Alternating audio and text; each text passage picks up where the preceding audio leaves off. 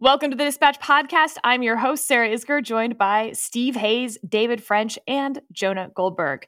The first votes of 2022 were cast this week in Texas, right alongside the first State of the Union of the Biden presidency as things continue to escalate in Ukraine. We'll get to it all.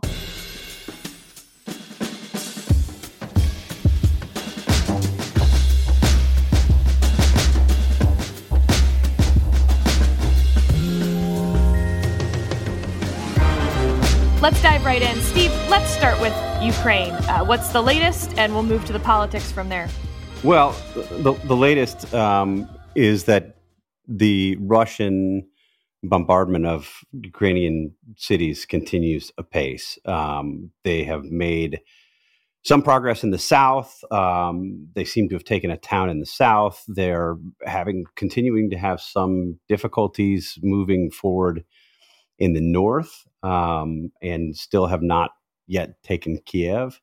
But they're making progress. I, I think basically the, the military progress continues. It's slower than people probably would have predicted. And the devastation is absolutely jaw dropping. Uh, if you've spent any time uh, on social media or if you've watched any of the, the network newscasts or spent any time on cable, the, the, the scenes that we're seeing play out on the ground in Ukraine are heartbreaking, tragic, infuriating, and there doesn't seem to be any end in sight. So, Steve, you know, for Americans watching, um, there's a lot of questions on one, what would get us involved? So, for instance, a lot of questions on why we haven't done a no fly zone, which to me, um, I think it's important for Americans to understand there's no point in doing a no fly zone. You might as well just declare war on Russia and go in. If you do the no fly zone, you will have to shoot down a Russian plane and then we're at war. So, like, it's not realistic to say there's a no fly zone. The only reason to do that is because we want an excuse to go to war with Russia. And so then it's like, well, what will it take for us to get truly involved on the ground, in the air, in Ukraine? What if they kill Zelensky? What if they did set fire to a nuclear plant? What if Putin made more specific threats to launch nuclear weapons. At what point at what point is American involvement going to escalate? It's a great question. I would say for the descriptive reality, the only prospect of American involvement escalating would be if the Europeans get more involved first. I think we've seen a pattern here from the Biden administration. President Biden's made very clear that he doesn't want us to be involved militarily. He was reluctant to send the arms that had been requested earlier. He's been behind the Europeans on sanctions and other non military measures. And if you look at sort of the way that he's talked about the use of force, uh, if you look at the, the arguments he made in the Obama administration, remember Joe Biden was one of the holdouts on launching the uh, attack that took out Osama bin Laden. He's shown himself very reluctant to use military force. And you know, we should preface this discussion by making clear none of this is easy. None of this lends itself to soundbite criticism. And you do get the sense that some of the Republicans who are criticizing the Biden administration are doing it more because they want to criticize the Biden administration to enhance their political standing than because they have real concerns about what's going on or more because they they want to score political points. Having said that, you know, I had this conversation with with Ben Sasse on Wednesday and yeah, it's a difficult time. I think there are you you want to be exploring every possible option to stop what we're seeing on the ground. But it is the case that if the United States were to get more involved, um, Vladimir Putin is um, frustrated. He seems uh, aggressive and impatient. Uh, he is either, you know, acting like a madman or you know, some people who have spent time with him and, and studied him carefully believe he has gone mad. It's not a small thing to say we need to to sort of escalate to, to take him on. On the other hand, it's hard to imagine the world standing by and watching what's happened continue to take place. And you're seeing conversations uh, from some NATO member countries about a no fly zone um, and about stepped up involvement. And if that grows, I would look at the other side of the Atlantic. If that grows, I think it will put more pressure on politicians here to at least consider it. David, assume that this just continues as it is for a while. Russia continues to make, um, uh, you know, it, I say incremental not to make them sound small, but continues to make military advances, continues to take uh, more ground in Ukraine. Uh, the violence level, the destruction level continues apace, but doesn't change, um, you know, methodology, if you will. Like no nuclear weapons, um, no public executions, as uh, some people I know are talking about do we just grow accustomed to this and start tuning it out? In the meantime, the world has fallen in love with President Zelensky. And particularly, I would say America has fallen in love with Zelensky. Does that fade? Does it escalate? Would Putin make such a big mistake as to uh, what what can Putin do with Zelensky, even if he takes the country at this point? Yeah, you know that's a really good question. I mean, does Zelensky then form a government in exile? Does Putin essentially stop his offensive at some point where he's where he has um, left the most pro-Western sort of a rump state in Zelensky's hands in the far west. But right now, it looks very much like if you look at the troop movements, particularly in the south, he's heading west. The troops are heading west. They are moving to what looks like cut off Ukraine from the sea entirely, which means he has to keep moving west. So the question is, you know, does Zelensky, if he lives through this, because they're, the Russians are hunting him, uh, does he form a government in, in, exile? Is there a rump Ukrainian state? Everyone keeps talking about off ramps here. What's the off ramp for Putin? I think the off ramp in Putin's mind is when he wins this thing militarily, then he tries to rebuild his economy. Step one, win, win militarily. Step two, rebuild his economy. And I think that's where his mind is. He he doesn't intend to lose this thing. And yeah, Sarah, I think the bottom line is the longer this drags on, unless unless and until you hit the big battles, like the fight in the center of Kiev, fights in the centers of cities, uh, spectacular atrocities, this will fade into the background. This is the way things go in our news cycles. We we don't even keep our own wars on the front page for very long, to tell the truth. Uh, so I do think he's counting on this fading in Western consciousness. I think he's counting on this becoming a fait accompli. And to go to, um, you know, you asked Steve a, a question about us intervening, and I just want to bring something up here. We are very used to being in a position where if we decide to intervene, that settles the issue.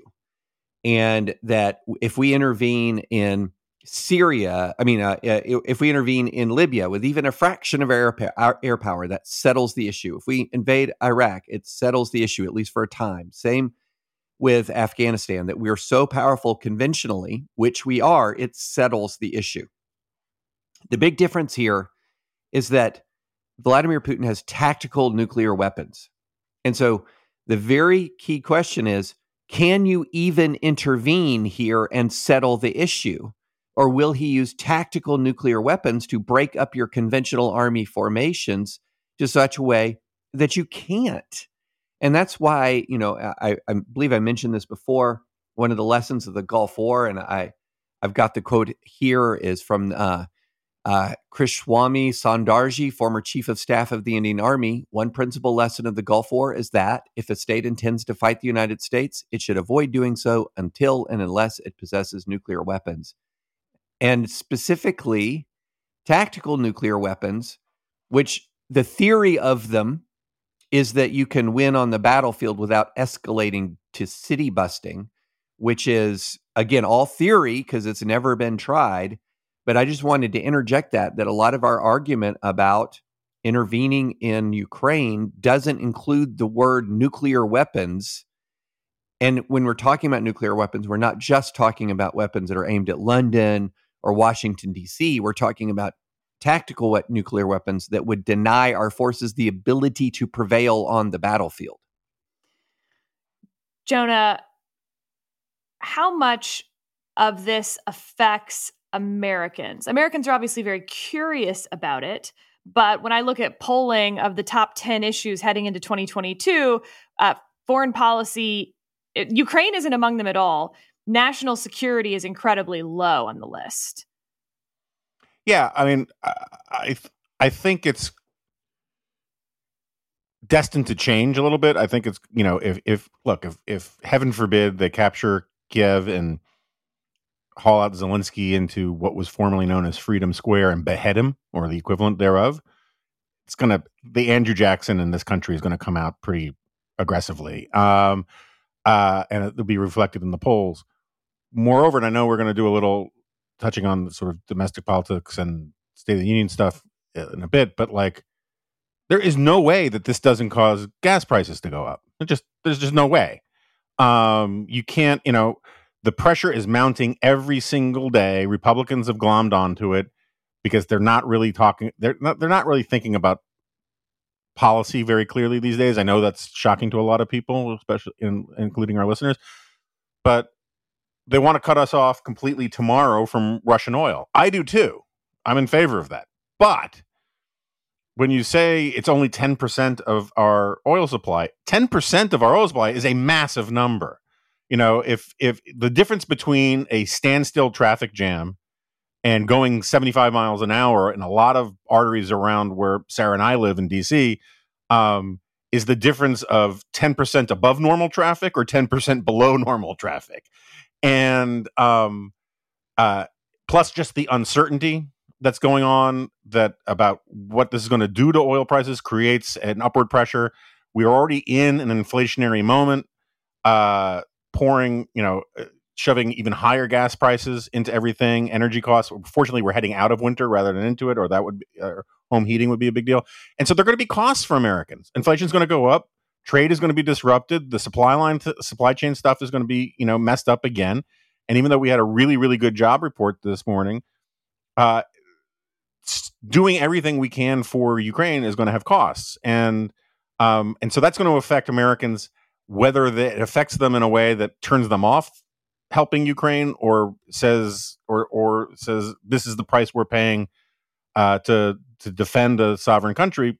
I, I I don't know yet, but this is the first World War II style war with that is going to be urban. It's going to be modern looking. Um, and it's going to be on friggin' Instagram. And we don't know what that does to the human brain, right? We don't know what like seeing, uh, you know, I, I don't mean this in the way a lot of people on the left do.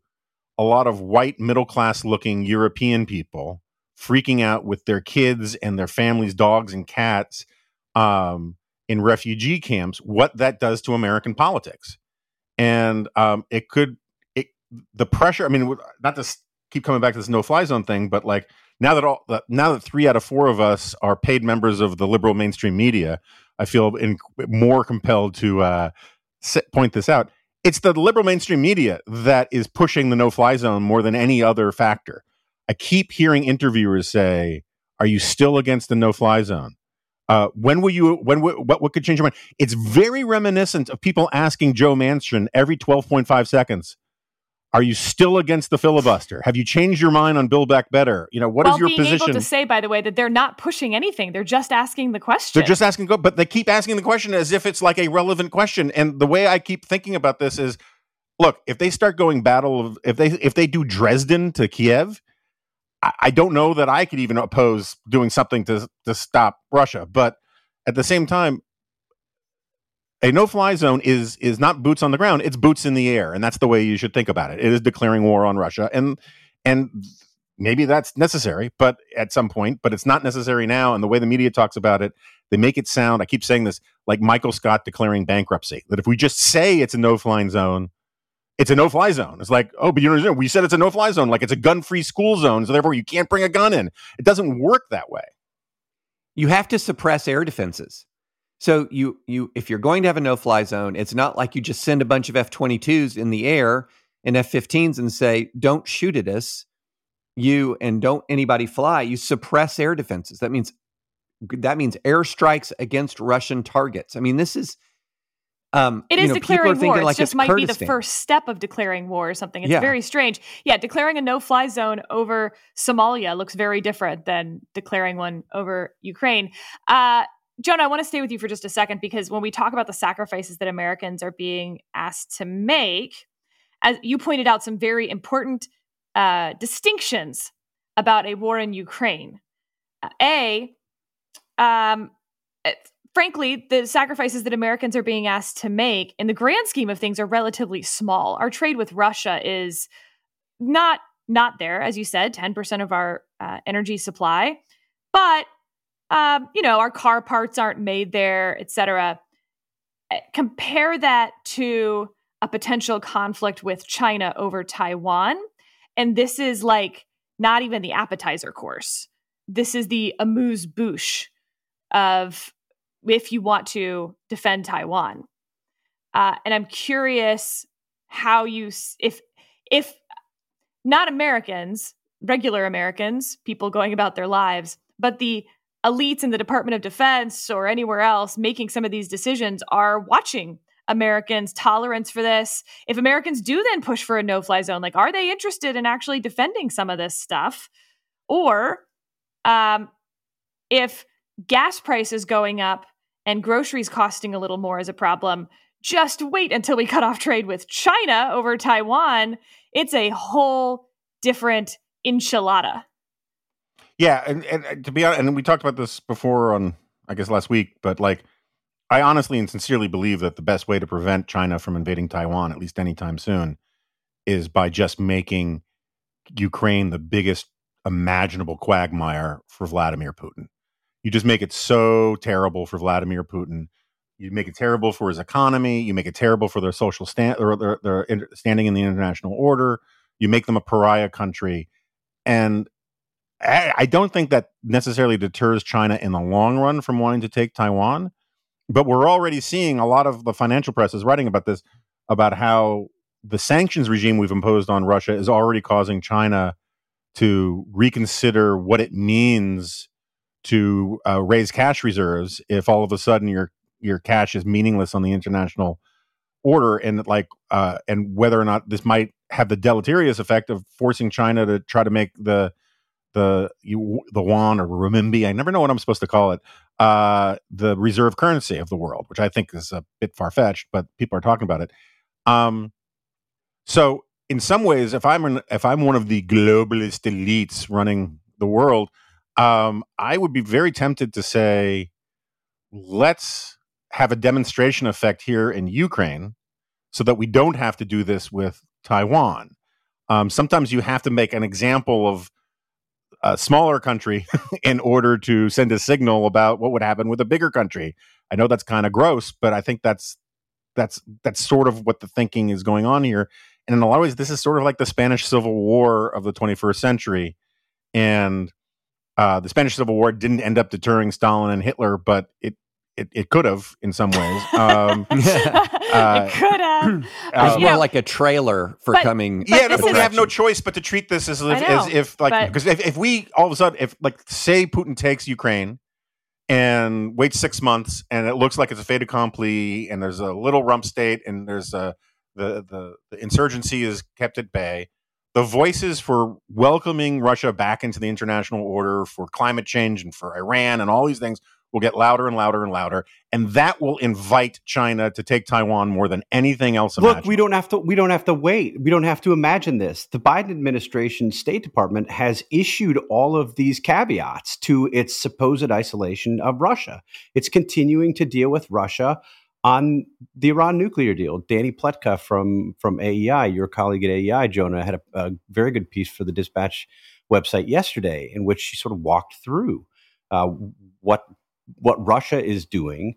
She says Russia's in the catbird seat in finalizing the, the negotiations for a second Iran nuclear deal. The State Department has uh, given guidelines to its diplomats about the ways in which we can continue to conduct diplomacy with this country that we're supposedly isolating, but we're not. And I think, uh, you know, I, I think there's a problem here for the Biden administration more broadly. Um, again with the, with the the caveat that none of this is none of this is easy, but the Biden administration has at the center of its approach to the world um, this concept of integrated deterrence, basically a, a whole of government approach to deterring bad actors from doing bad things. Um, this has gotten a lot of attention at the Pentagon, and it's become um, sort of a celebrated doctrine by the Biden administration. And Representative Mike Gallagher, uh, who has been a guest on this podcast, frequent guest on The Remnant, was uh, in a hearing the other day uh, asking questions of a the vice chairman of naval operations, Admiral Lescher. But if we're doing integrated deterrence very incredibly well in Ukraine, it raises a second question, which is what did we deter?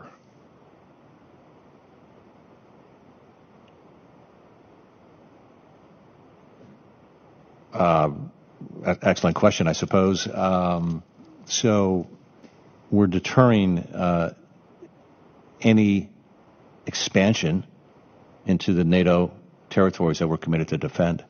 But in a very real sense, I think, would it be fair to say deterrence? We failed to deter Putin from invading, correct? Oh, absolutely. Yeah. So there was a deterrence failure. I don't mean this to like score a cheap point. I just think that's interesting. That's something we should study.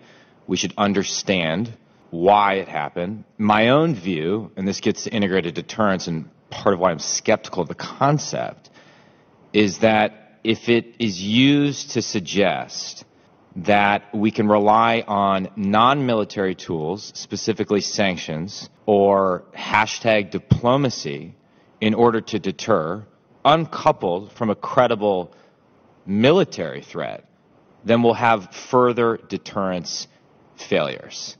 I want to take up the other side here just a second uh, on the Monroe Doctrine, right? The idea that Russia is simply stating its own Monroe Doctrine, similar to what the United States did during the imperialism era of uh, European countries, basically declaring that uh, the the hemisphere that we're in was not to be touched by other countries, that we consider that all our border, and just don't come near our borders. Thank you very much.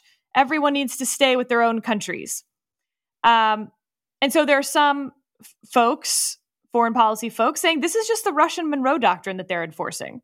And they didn't want Ukraine to be part of NATO. Um, they felt that Europe was increasingly uh, getting into Ukrainian fun time.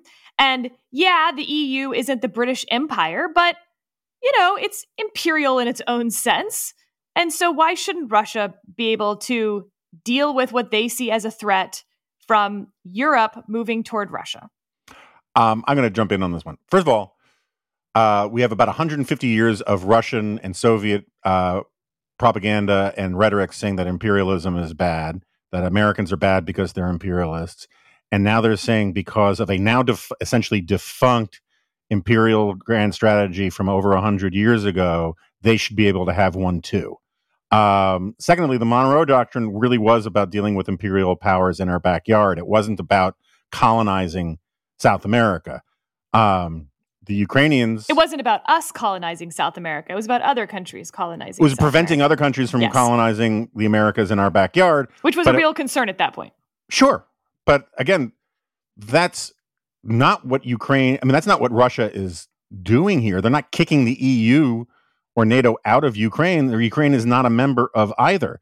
And this rhetoric about people that people keep bringing up about how how it's totally understandable that Russia would have a problem with NATO being on its border, and that's why it should invade Ukraine, which is not a member of NATO, leaves out the fact that the Baltic states are members of NATO and they are on Russia's border. And if if that's the big problem, why aren't they invading those countries instead?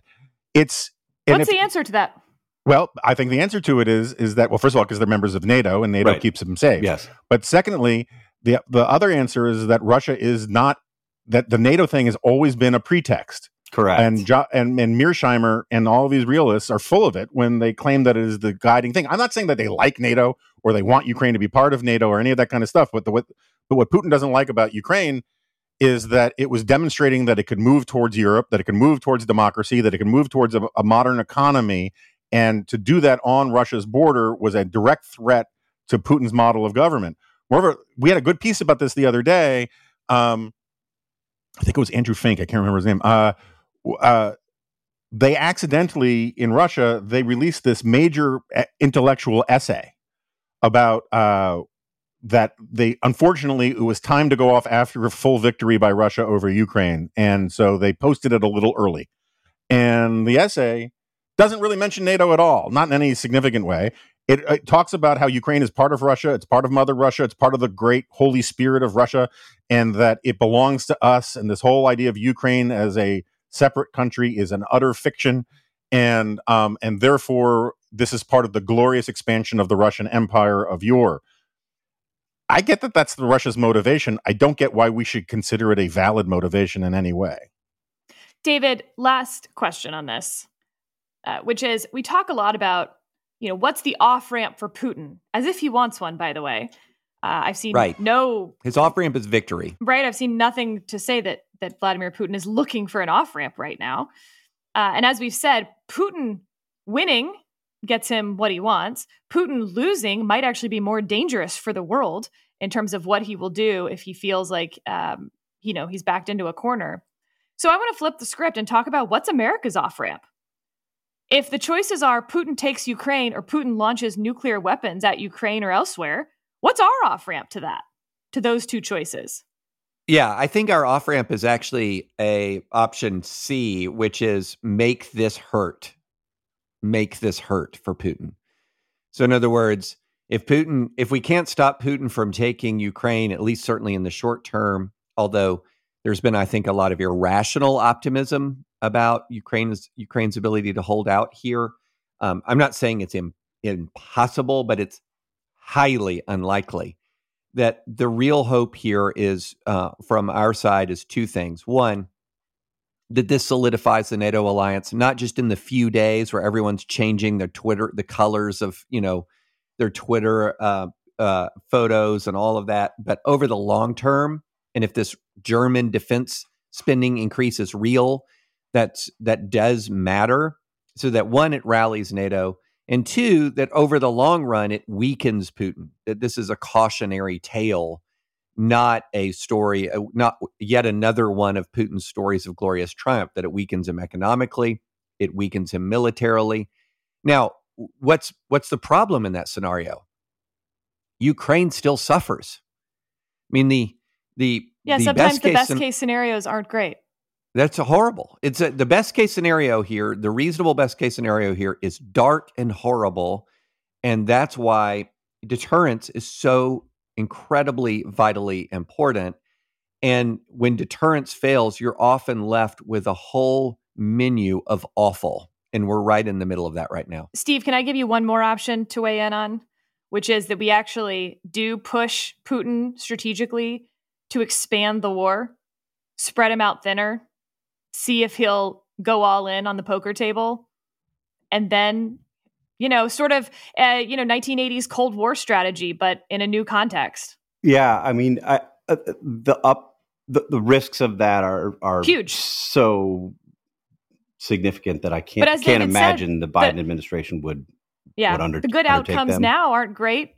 No, I mean, I think we're we're facing a, a wide variety of really bad outcomes, and look, a, a, lot of this we're you know we're talking about this on on a Friday morning. Um, you know, we, have seen the the videos that I've explained earlier. We you know we we sort of are, are analyzing it in this moment.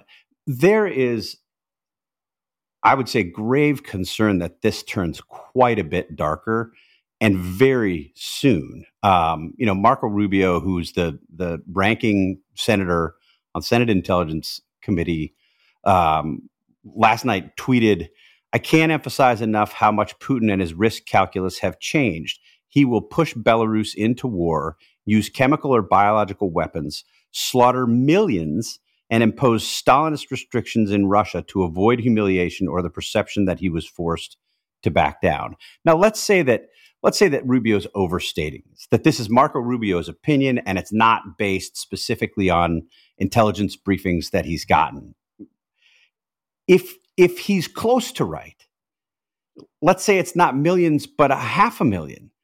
Let's say that he does use chemical, biological weapons. Um, the idea that this gets so much worse, so much more quickly, I think could change all of the the things that we're discussing. And there comes a point at which, I mean, I think David and, and Jonah and you are, are right on everything that you said about a, a no fly zone. Some of the talk about no fly zone strikes me as sort of um, looking for an easy solution. And where we've looked for easy solutions in other places before, in other conflicts before, no fly zone was was the thing that that we sort of resorted to. It, it wouldn't work like that, as as you all have have made clear. But there could come a point at which the risks of not doing a no fly zone in the context of um, you know day to day war that's like what Marco Rubio describes. The, the no fly zone option, as horrible as it is, becomes less bad than a bunch of the other things that are on the table. And that's that I think is is is what's really terrifying here. Step into the world of power, loyalty, and luck. I'm going to make him an offer he can't refuse. With family, cannolis, and spins mean everything. Now, you want to get mixed up in the family business. Introducing The Godfather at Chumbacasino.com. Test your luck in the shadowy world of The Godfather slot. Someday, I will call upon you to do a service for me. Play The Godfather now at Chumbacasino.com. Welcome to the family. No purchase necessary. VGW Group. Void where prohibited by law. 18 plus. Terms and conditions apply. All right, let's switch gears and talk about State of the Union 2022. So Texas had their primary on Tuesday, and look, there were some interesting things to come out of it. Um, some of it, I think, though, is less national trends and more politics still has some local flavor to it, for sure. So, first of all, as many as eight Latinos, including six Latino women, are poised to be the Republican nominees in these congressional districts. A huge shift from, I think, what Democrats were expecting and sort of the turn Texas blue theories of the case that have been going on for 20 years but not that crazy when you look at the 2020 results coming out of uh, you know some of those border counties in Texas.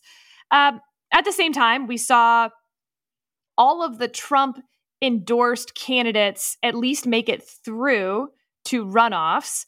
Trump, however, you have to like sort of factor in there that he endorsed candidates that were very likely to win already. So that 33 number is a little misleading.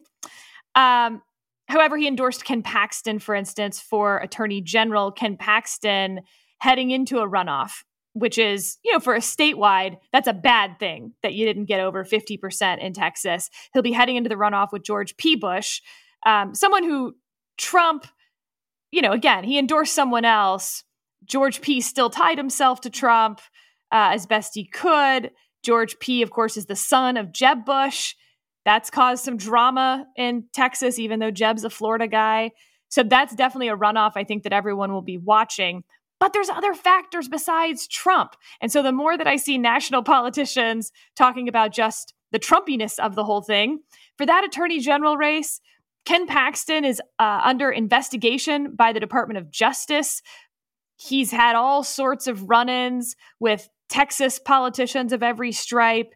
He's just not a particularly well liked politician in the state. Uh, George P. was land commissioner and, you know, has been in the state. It's not just his last name. George P. himself is incredibly well known in the state as well. Everyone knew he was going to look to move up eventually. Uh, so, a lot of local stuff going on there, far beyond any national. And then there's the congressional race between, uh, on the Democratic side, Henry Cuellar, seen as sort of the moderate Democrat incumbent under Department of Justice investigation uh, versus Jessica Cisneros, his former staffer, who is like far to the left, very progressive, future squad member. That's headed in to a runoff.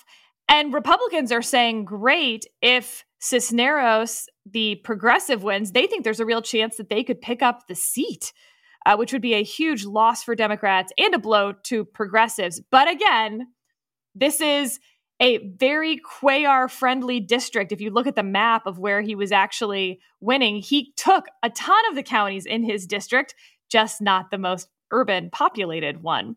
Uh, and FBI investigation doesn't help unless your constituents really know you. And what you see is the places where Cuellar was sort of most known individually, he carried. The places where he wasn't, the urban part of uh, San Antonio, et cetera, he didn't. So David, I'll start with you.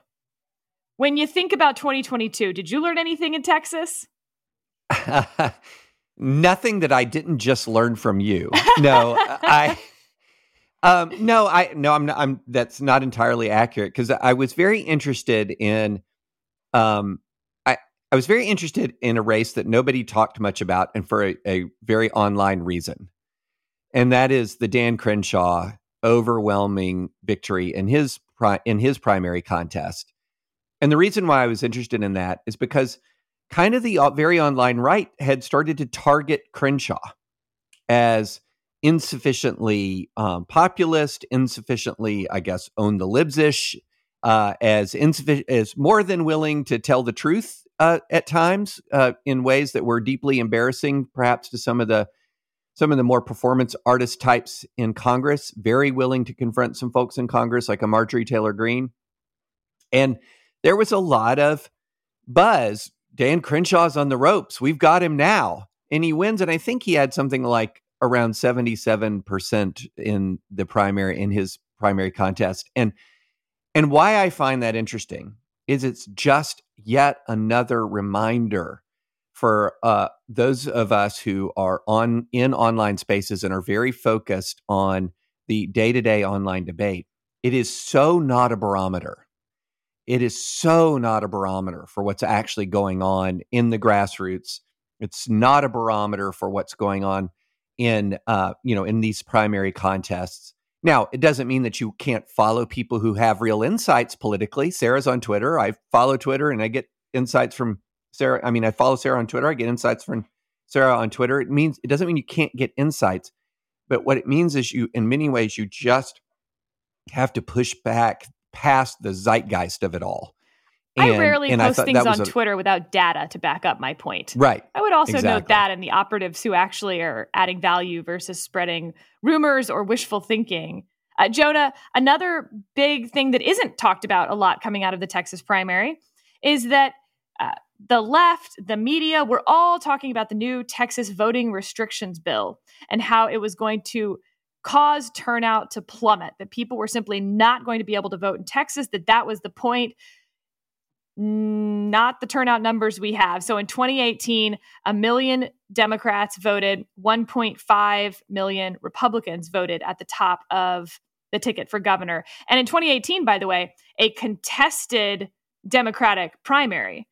Uh, so that really drove turnout on that side. 2022, a million Democrats, so same number of Democrats, but without a contested governor's primary. Beto O'Rourke taking just, I mean, 80%. It was some crazy number um, a mildly contested Republican primary for governor, 1.9 million. So turnout increased by a huge percentage, and Republican turnout in particular increased by a huge percentage. So we have both sort of the effects of a voter suppression law that Joe Biden has called Jim Crow 2.0, but also are we looking at an enthusiasm gap heading into 2022? Um, it looks like it, and I, I just want to back up for two seconds in, in the the question you asked David about do we learn anything about 2022 that you didn't just tell us? Um, uh, I, I, I think one way to think about this is that the most interesting thing I learned about from the Texas election isn't about 2022, but maybe about 2032, in the sense that if you have all of these Republican Hispanic women, remember David Shor said that the the the biggest flippers from uh, to Republican among Hispanics weren't all of these machismo loving, uh, you know, wannabe uh, autocrat types um, that the media was telling us about. It was actually it was women, Hispanic women who were moving. If the Republican Party becomes truly competitive with Hispanics, which it really now is looking like the data can't be denied, um, that, that directionally that's true. It's not numerically true yet um, that just changes American politics in, in incredibly profound and unpredictable ways. It poses a huge problem to an enormous investment in identity politics going on for 20 years by the Democrats that could blow up in their face, combined with what's happening with Asian Americans. Um, it the next 10 years of American politics could look so different than the previous 10 or 20 or 30 years that I don't think anybody's really put a lot of thought into it. On the voting stuff, I I, I agree. Look, I think there is an enthusiasm gap. Um, we know that because there's an enthusiasm gap. We see it, you know, in polling all the friggin' time. Um, and why Texas would be immune to it um, is sort of beyond me. Uh, it sounds like they did have some mess ups with the with some of the voting stuff, but like again, the idea of that any of it amounts to Jim Crow 2.0 is just I, I just think is preposterous on its face. And you could say to the extent there was big turnout, it's because part of the thing that all of this voter uh, corruption, voter fraud stuff does is, is it's been designed to sort of boost turnout. I do have one quick question for you, Sarah, because you are from Texas um, and I, I, believe proudly so. And um, there's no other way to be from Texas. um, what what is it about Texas? It seems to have a gift for electing people that people that the that, that people don't like. Like you know, uh, Ted Cruz, is my understanding, was not a is not particularly popular among Republicans in Texas, and yet he gets reelected. Uh, Paxton is not particularly popular, but he could be reelected. Like it's just a strange thing that is it is it is it part of the old West ethos that you know he, he may be a bad man, but he's our bad man. I mean, is that it? Oh, I don't know. The Ted Cruz thing, I think, is probably a little overblown, actually. But if you go back to the original primary in 2012, where Ted Cruz gets elected, he's running against David Dewhurst, then the lieutenant governor. Uh, David Dewhurst is ahead of him by roughly, I don't know, uh, double digits, low double digits uh, in the primary, but it heads into a runoff just barely. Ted gets uh, Ted brings Dewhurst into the runoff, and then Ted makes up that distance and then some. Uh, this is in the Tea Party wave, um, you know, the height of the Tea Party wave, probably. And Dewhurst was a incredibly wealthy, kind of moderate, not particularly charismatic speaker, not that interested in campaigning um, not super into being elected, it seemed. And so it was like all energy on Ted's part. And then Dewhurst ran an ad saying that Ted was a communist. And Ted was like, cool attack ad, bro. Uh, and, and Ted wins by a lot. And then, okay, so that's how he first gets elected. But then you have all the advantages of incumbency. And anytime someone's like, yeah, but so and so isn't well liked, okay, but let me tell you what it's like to be an incumbent under our current campaign finance system. And like, it is so hard to lose as an incumbent. We should frankly make a much bigger deal when incumbents lose. Um, so so that's the the short story on that. But also fajitas, you know. Fajitas are good. and, and, by the way, I I only tweet when the data is on my side too, and the data shows that dogs are good. you know what, Scott Lincicome I saw this tweet and it has like bothered me clearly because I'm going to mention it on the podcast because Scott's not here. So, ha, Scott. Uh, Scott Lincicome tweeting that we shouldn't ban Russian cats from competition. We should ban all cats. Steve, how is this guy still working for us? How actually? Not- I, I, I, did not know that he had tweeted that. There's a pretty good argument for a Scott Lincicome raise, actually. yes, I concur. I concur. Uh, Steve, bring some State of the Union into this. This was, you know, the, the president's at a 37% approval rating according to the latest ABC poll. It's not just that that number is low, it's that it hasn't plateaued off yet. That right. number actually has continued to decrease since August. Uh, and each polling you know temperature dip it goes down a little bit the white house at least hoping that the state of the union could stop the bleeding of course their biggest hope was that they could turn it around have a a moment in the presidency with the largest audience that Joe Biden was going to have since his inauguration, watching him speak. I very much bought into that narrative ahead of time that they would use this to to turn the page. And then I was forced to listen to the stuff. and then to you the whole watched thing it. Yes. by you people mostly. Um, and I don't did they think that's what they were doing? I, I'm so confused on now having watched it what they now thought their strategy was. Was yeah. it simply to like get this night over with? Because that's what it felt like to me. They didn't want to give a State of the Union, maybe. I, I I'm so curious what you think now, having watched it. The strategy was. Yeah, I mean, it, so if you if you if you go back and you look at the history of State of the Union addresses, it's almost always the the speech itself is almost always the result of pitched behind the scenes battles between various parts of the administ- and administration in the White House that want to get their thing into the speech, right? And At least during never, the Trump years, I'll note that it was also which cabinet member was, you know, in favor or out of favor. Yeah, I mean, interestingly, the, the, yeah, the, the Trump years basically, that I think they had to cobble together um, ideas and policies based on what Trump had said, either on Twitter or in an interview and try to make it a coherent vision. I'm not being facetious. I think this is actually what the process of writing the State of the Union for for Trump was. In a I was typical, actually part of that process uh, during the Trump years, and in fact met with the speechwriters for State of the Union with all of our DOJ accomplishments, and it was quite clear that uh, be, it, they would mention them as long as they didn't have to mention the Department of Justice or Jeff Sessions. right, right, right. The um, with this, I think we've never seen that more obvious in the speech itself than than we saw with this speech because it was it was just totally disjointed.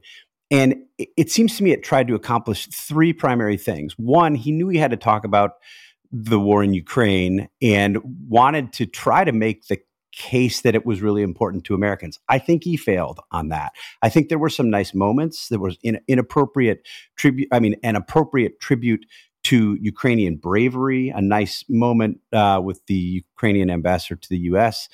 But in terms of making a case, I don't think he really made much of one. He spoke for 12 minutes, and there, uh, can can any of you remember the main argument from that section of the speech? Because I can't.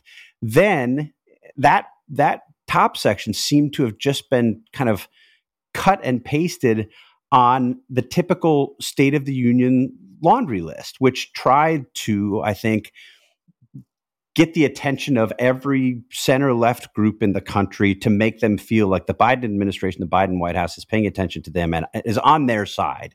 And there was a very 2022 vibe to that part of the speech. We are going to make sure that every constituency on the left is mentioned, um, gets what they want, and will come out and vote. And then there was this third section, which might have been the oddest of them all. And the way that the White House was teasing the speech from the beginning. Um, Peter Alexander from NBC News, in the minutes before the, the speech, said the White House is really emphasizing what they're calling the unity agenda. That's what this speech is about. This speech is about the unity agenda. And if you had listened to that middle section, there was nothing unifying about it at all. Um, you know, I guess we can say that he didn't uh, again accuse Republicans of being effectively Jim Crow 2.0, but he came close. Um, the only thing he said that that seemed to approach that was when he said we need to fund the police and not defund the police. But this unity agenda, you know, had things like improving mental health, curing cancer. Well, of course, everybody's for that, but there's not much the, the federal government can really do, and it's not actually much of an agenda. So you take those three chunks of the speech, and it's hard to see what they were thinking other than that they had to put together a speech and this was what it was. But David, you have an audience, a largely Democratic audience, by the way. So anytime right. there's a State of the Union, you have to bear in mind it, it is Joe Biden's largest audience that he will have had since the inauguration. But the people who tend to watch are the people who belong to the party of the person speaking. And that was certainly true this time from polling that we have. So you're speaking to Democrats, high likelihood voters, by the way, um, they're the ones who are causing your approval rating to sink in the last two or three months, certainly. The independents and Democrats. Uh, Republicans were already opposed to him, so they can't cause a huge drop in Joe Biden's approval numbers.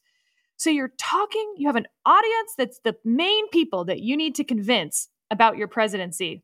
And you think, let's do the same State of the Union format that everyone has done for the last 20 years, 40 years. I, I, I don't know. I don't explain to me, David, how this made any sense. Why not ditch the format? Your Ukraine is happening. You have a perfect excuse to ditch the format. COVID coming to an end. I don't know. So many ways to approach this and say, fireside chat time, guys, not we're gonna cure cancer and give everyone insulin. Like like he has an approval rating of 60% and everything's going pretty well except for the fact that we haven't cured largely incurable diseases. a lot about it didn't make sense. And I mean, I, I agree with all of the questions, or you raise very good questions. And then there's something else that kind of stood out to me. A lot of what the State of the Union is, and, and we we talked in Dispatch Live about memorable SOTU addresses. What which ones were memorable in your life? And and I talked about some of the Clinton State of the Unions were memorable for a specific reason. But then, you know, when I was growing up, I remember the Reagan State of the Unions were the first time I had seen it as sort of a a rally the American people kind of spectacle where you highlight the hero in the in the uh, wings of you know uh, in the balcony. And it's just a there's a spectacle about it that magnifies the presidency.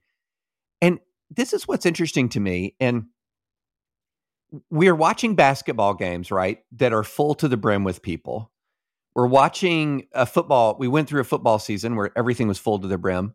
There's something about the way the state of the union was socially distanced um, that really drained a lot of the really drained a lot of the magnitude of the moment from it in an interesting way. And also i think sent a message that was out of step with where people are right now on the on the pandemic. It was sort of what are you going to believe your your ears or your lying eyes when it comes to you know where the administration feels that it is on the pandemic?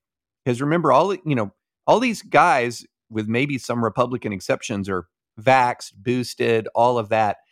And it just had a it it it hit out of step with where america is right now in this sort of very tangible way so you not only had the content of the speech which was sort of out of step with a lot of Americans who are saying, What the heck is going on right now? And visually out of step with the, the, the lives of most Americans, including in very blue cities that are packing into Madison Square Garden to see the Knicks lose. And it is, it just was, I, I, yeah, I'll just say it again, just out of step uh, for the moment, visually out of step for the moment, from a, uh, uh, in content, and we're already, I think we're the last people in America right now who are actually still speaking about it. That's the other problem. So, uh, yeah, I mean, I don't expect this to have any effect on Joe Biden's approval numbers one way or the other. And so, what a missed opportunity for the White House. What a strange strategic decision for them to make because I'm not sure when the next opportunity will be. With the Lucky Land slots, you can get lucky just about anywhere. This is your captain speaking. Uh, we've got clear runway and the weather's fine, but we're just going to circle up here a while and uh, get lucky. No, no, nothing like that. It's just these cash prizes add up quick. So I suggest you sit back, keep your tray table upright, and start getting lucky. Play for free at LuckyLandSlots.com. Are you feeling lucky? No purchase necessary. Void where prohibited by law. 18 plus terms and conditions apply. See website for details. Okay. Last topic Spring is around the corner. Why haven't we gotten rid of changing the times? Steve, I'm going to start with you. You're a father. Why how come parents are able to rise up on things like curriculum, gender in sports, and yet we haven't been able to stop changing it's not a time zone. I don't know what to call it. The time of day. I just want the time of day to be the same all year. Yeah. So there are there are things that get me really excited and things that don't. This isn't one of them? This is not one of them. I don't I don't care. I know this is a Scott Lincicome uh, hobby horse a, as well. Uh, the original reason as I understand it was to help farmers, right? Well, yeah. And and presumably farmers still need that help so that they no, have more we have daylight electricity hours and light. Right. Have you ever seen someone farming in Iowa? There's huge floodlights on the tractor. There are, yeah, certainly there are ways to adapt, but it's got to be easier to have more daylight when you're trying to do your job. Having said that, but I don't doesn't feel change strongly the number of about hours it. of daylight. That I just want people to understand. No, it shifts changing the timing, number assigned to the hours of daylight does not. We do not affect the sun uh, as as was discovered. Uh, what was that? 400, 600 years ago. Yet it moves, Jonah. Yet it moves. So uh, I, I want to be clear. Um, Steven's wrong. Um, the the originator, I believe, of daylight savings was actually the uh, Prussian militarist Otto von Bismarck, who wanted to make it easier to keep the machinery of war cranking along. And the idea that we would embrace this putrid, I, this putrid fruit of the poison tree of Prussian militarism outrages me. Um, at the same time, my dogs wake me up at the same time of day, dark or light, so it doesn't affect me that much. But uh, um, it should be done away with just because I cannot stand listening to people. Every now and then, there's some congressman who will say, uh, "We should, uh, we should give the vo- voters more sunlight," and it enrages me at such a profound level that there are people who think that is within the Congress's power to legislate more sunlight. Um, that I I kind of just want to go scorched earth on everything. Well, everyone, David has this Sunday. You got this Sunday still with your normal number of hours in the day. So I just want everyone to enjoy this last weekend of normalcy before the non normalcy once again takes hold. On behalf of the eastern edge of the central time zone, I hereby declare spring forward and never fall back. Yes. I'm fine with that. Yes, because when you fall back here in the greater Nashville area, it feels like in late December it's dark as midnight by 4:30 in the afternoon, which is total absurdity. It's just total absurdity. So spring forward, never fall back. That's where I am. From your Here lips to God's ears, and by God's, I guess somehow I do mean the United States Congress.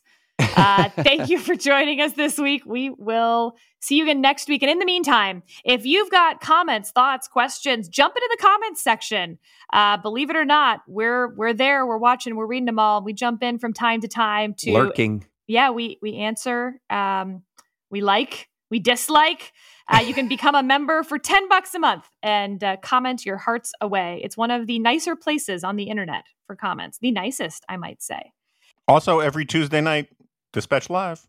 And every Tuesday night, we have Dispatch Live, 8 p.m. Eastern. And I think this week's my week, guys. Ooh, you're in for a treat.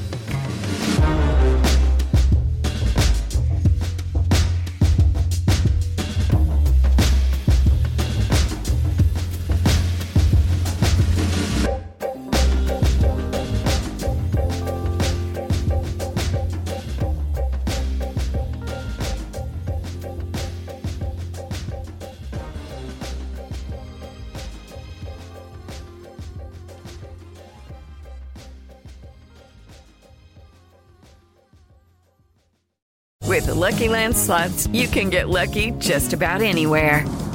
This is your captain speaking. Uh, we've got clear runway and the weather's fine, but we're just going to circle up here a while and uh, get lucky. No, no, nothing like that. It's just these cash prizes add up quick. So I suggest you sit back, keep your tray table upright, and start getting lucky. Play for free at LuckyLandSlots.com. Are you feeling lucky? No purchase necessary. Void where prohibited by law. 18 plus terms and conditions apply. See website for details.